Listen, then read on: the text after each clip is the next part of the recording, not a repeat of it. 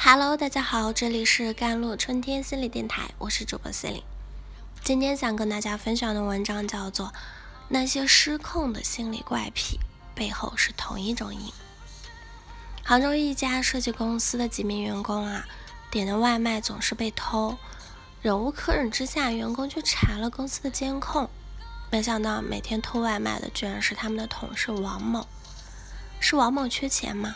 不是。外卖无非就是普通的奶茶、米线、稀饭，不值钱。而且研究生毕业的他对自己要求甚高，那么他为什么要做这种风险高、回报低、弄不好还要进局子的事儿呢？答案听起来很荒谬啊！我工作压力太大了，偷外卖可以缓解压力，这是他说的。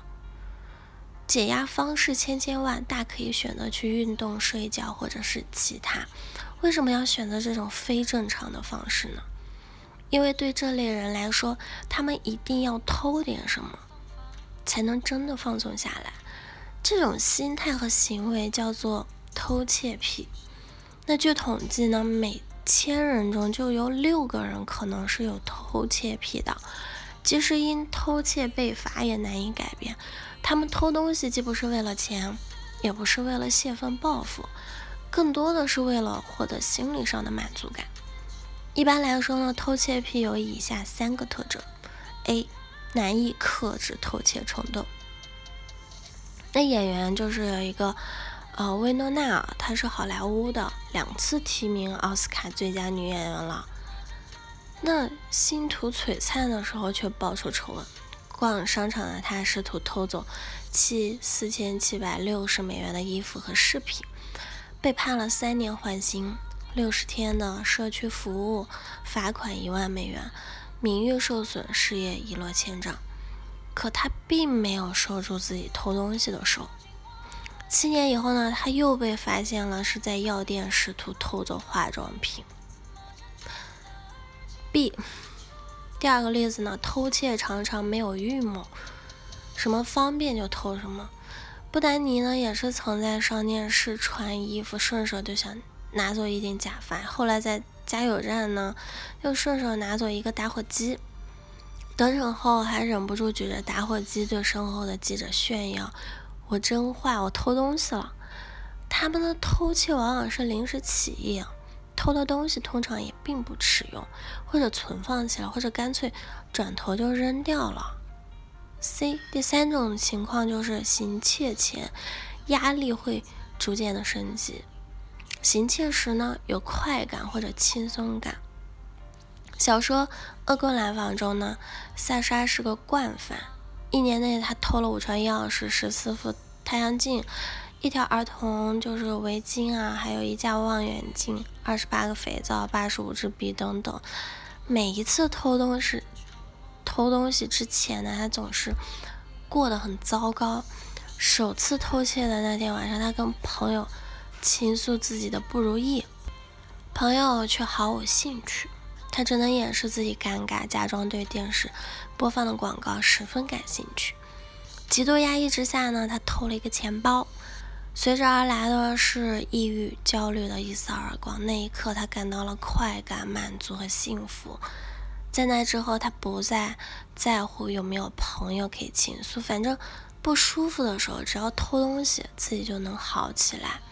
逐渐沉迷在偷窃的快乐中，同时他也成了法院的常客，甚至因偷窃被辞，失去了工作。生活中的问题就像雪崩般的。滚下了，偷窃能短暂的获得快乐，长期来看，更多的是不断重复的自我挫败。而大多数的偷窃癖患者呢，最后都会陷入了无法控制自己的无力感和破坏社会规范的罪恶感。他们都在逃避直面偷窃这件事，直面问题，才有可能真正去思考，它怎么影响着你，该怎么处理呢？